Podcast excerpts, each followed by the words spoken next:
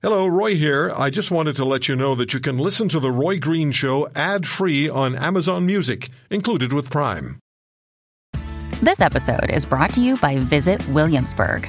In Williamsburg, Virginia, there's never too much of a good thing. Whether you're a foodie, a golfer, a history buff, a shopaholic, an outdoor enthusiast, or a thrill seeker, you'll find what you came for here and more. So ask yourself, what is it you want? Discover Williamsburg and plan your trip at visitwilliamsburg.com. Compassionate, caring, and cuddly. This is The Roy Green Show on the Corus Radio Network.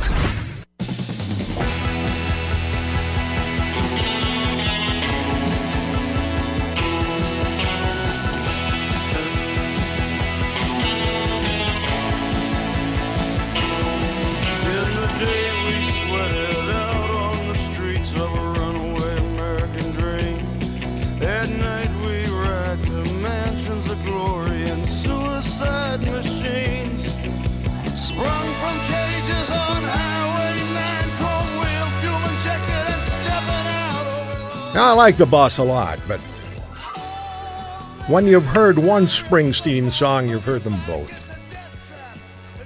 It's just, uh, yeah, I like his music, but just change the lyrics, you've got the same song.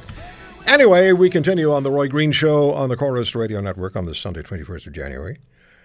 And uh, my friend Scott Newark and I have talked on a number of occasions about the issues of kids with families you may have concerns about. And the Khadr kids have come up for discussion. Why did no government agency of any kind intervene with the Khadr family when it was fairly well known that there were, you know, there could be problems? After all, the father was one of the best friends of Osama bin Laden, and we know what happened. And a number of people have uh, sent me emails and asked the question about uh, Joshua Boyle and Caitlin Coleman's kids, given the unusual nature of, uh, of their life in the last five years. And for some of the kids, the only life they've known is there reason for authorities to take a look at whether those kids should stay with those parents. I mean, Boyle, Joshua Boyle's not at home now. He's behind bars in a, in a, on, on a daily basis, children's protective services across this country interfere with parents who have really no reason to be interfered with. Because something may be said or something may be inferred or a, or a comment made, and the next thing you know, there's a knock on the door or the doorbell rings, and there's a Children's Aid Society or a Children's Protective Services Agency member along with a police officer or two asking your questions about your kids. And that's a scary reality. We've talked to family lawyers about that. So there's, uh, there's a great deal to talk about. Scott Newark joins me on The Roy Green Show on the Corus Radio Network, former Alberta Crown Prosecutor, Executive Officer of the Canadian Police Association, Security Advisor to the Canadian and Ontario governments, Adjunct Professor at Simon Fraser University. The um, CV is lengthy. Scott, you've also written some some stories, some columns, and particularly on, on Joshua Boyle for American security magazines. How much interest is, is there in Boyle and the Boyle family south of the border? Uh, it exists without uh, question. Uh, the same way that, uh, for example, the Americans have an interest about the uh, the Khadr family, or the first family of terrorism, as they call them. Mm-hmm. Um, there, there's a real uh, interest in it. There's a recognition. Don't forget, Caitlin Coleman is an American, so there was that uh, aspect to it, and as well, their um, quotation marks rescue was actually prompted by the American Special Forces discovering their location in, uh, in uh, Pakistan and saying to the Pakistani government, either you get this done or we will. So the story definitely got uh, attention in the United States. If you remember, uh, Boyle originally, bizarrely, refused to get on American rescue aircraft. That's right. He thought he'd be potentially sent to Guantanamo Bay because he'd previously been married to Omar Khadr's sister Zainab. So the Americans are keeping an eye on this uh, story as well. So when we talk about the, the kids of somebody like Joshua Yeah. Boyle and Caitlin Coleman, or previous to that, the the Khadr family, And you and I have had conversations. You have you have strong feelings about what should be at least considered.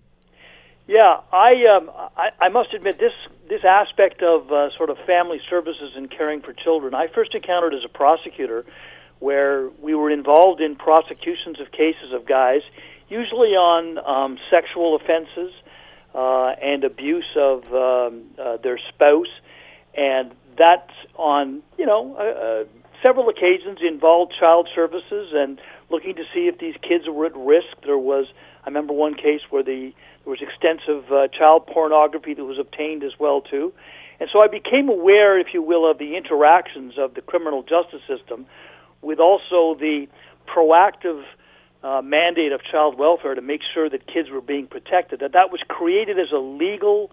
It's not just a legal obligation; it's a legal protection for children in our country.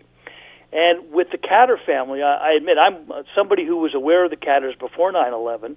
I'd been involved in some other stuff that, you know, uh, led me to that. And um, I hadn't. I, I don't think. I don't think I'd actually thought about it in the context of the kids. But when Omar Khadr was arrested and came into the news, and I started back in 2002, and I started looking at it, I had what what you described in your intro. I mean, exactly. We were fully aware of what these parents were up to, and coming back and forth between uh, Canada Scarborough, actually, specifically where they lived, and were raising money for uh, Al Qaeda and ver- through various front groups. We were absolutely aware of what was going on, uh, and yet our child welfare authorities did nothing. And one of the things that struck me about the entire uh, Khadr case was that, uh, you know, and not looking at it as a finger pointing exercise, but rather as a lessons learned, those if I think uh, to this day, I still think if our child welfare authorities in Ontario had done their job, nobody would know who Omar Khadr was because he would have been removed from the circumstances of where he and his brothers and sisters were being inculcated into this Islamist death cult by their parents, and it never happened.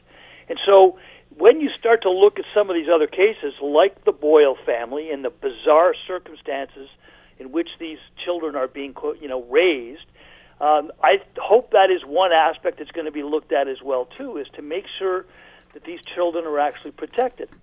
That was reinforced for me about a week ago when we had this bizarre story in Toronto of the uh, the young 11 year old girl who claimed that uh, she had been uh, assaulted, you know, somebody trying to cut off her hijab, and she brought her 10 year old brother in with her who was supposedly there, and they gave a media conference, and she was named and photographed and everything and her mother appeared.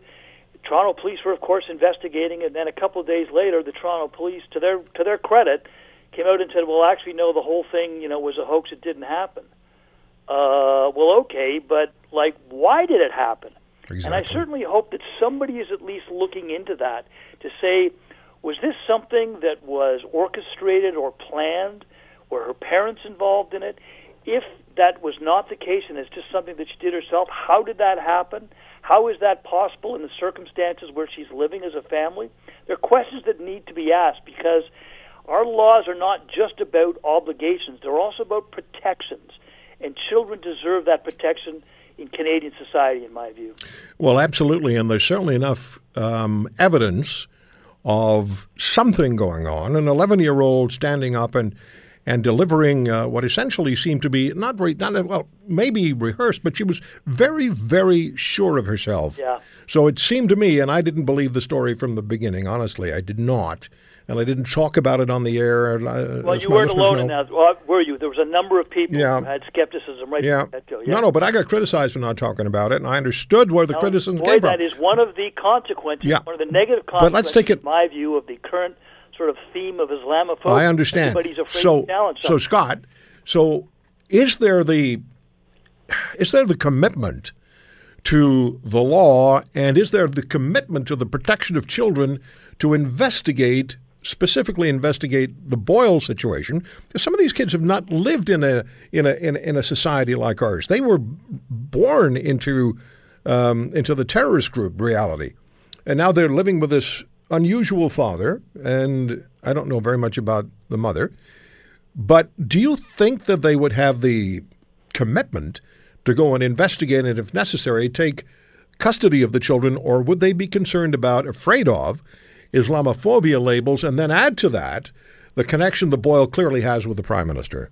Well, I uh, did a little bit of checking. Uh, I was pretty sure of the outcome of this anyway, but uh, uh, in, in Ontario, it's the uh, Child and Family Services Act. They definitely have the lawful authority to do it. Um, I think you may be right about the, uh, shall we say, political co- correct hesitation that is growing, which, by the way, was exactly, if you go and do the research, on the uh, Organization of Islamic Cooperation, who were the ones that came up with the idea of uh, this uh, Islamophobia 10 years ago. It's to make people afraid to in any way challenge, question, or criticize uh, the uh, the tenets and practices of Islam. That's why I, I made the comment about congratulating the Toronto police because I know they've come under some criticism for just saying the investigation is ended, but. Um, good for them for actually going and you know checking things out and looking and seeing it, what evidence there was, and then making the conclusion, and then publicly coming out and saying, "Look, this didn't happen." Okay, because I'm sure there was uh, you know pressures internally on them just to look the other way and not actually make a statement about it, but they did. But having done that, doesn't that then raise questions exactly as you just mentioned? So where are the other agencies? Are they at least looking at this? Yeah. Because they should be. Because ultimately, the purpose of the legislation is to protect kids. Yes, and it's it's. Uh, I mean, I think it was probably originally written in the sense of, you know, from uh, physical harm or uh, incapabilities, but it does include from being subjected to improper influences. Yeah, Scott. If I Scott, if I were to open the phone lines, kids were being raised, say, Scotty. in a Ku Klux Klan environment. if I open the phone lines right now, and I were to say, provide me with some examples of children's aid society or children's protection agencies across Canada involving themselves in someone's life where they had no business involving themselves, my phone lines would be busy for three hours. Yeah, So- I- so you look at the- You're, uh, you're probably right. So the so the family the family in the suburbs they're eligible for intervention, and if if there's a problem, rightly so. But Boyle, I think, would they'll they'll treat the situation with kid gloves because they're afraid of being called Islamophobes and they're afraid of maybe the Trudeau connection. Um, and you know, look, the, the whole point about this is that uh, Might as well be we honest have about it. to react to changing situations, and this reality um, of this kind of uh, ideological indoctrination, including in families, is a new reality. We have to deal with it. Yeah. And we have to have our publicly public agencies step up and do their job. Otherwise, there'll be no credibility and no belief in it. There'll be no credibility and there'll be no belief in the system if they don't. Hey, when we come back, uh, let's talk about the return to Canada. Ah, yes. of a professor who was uh, accused of being a terrorist by France and spent three years in prison in France. And then I'd like you to share with us what your thoughts are as a prosecutor, former prosecutor, as to what's likely to happen with Joshua Boyle in this ongoing push shove, push shove, push shove of what he's possibly going to be held accountable for and whether there's any prison time or whether it's going to be a deal for Joshua. We'll come back with Scott Newark on The Green Show. Stay with us. He's like a superhero without the costume. This is The Roy Green Show on the Corus Radio Network.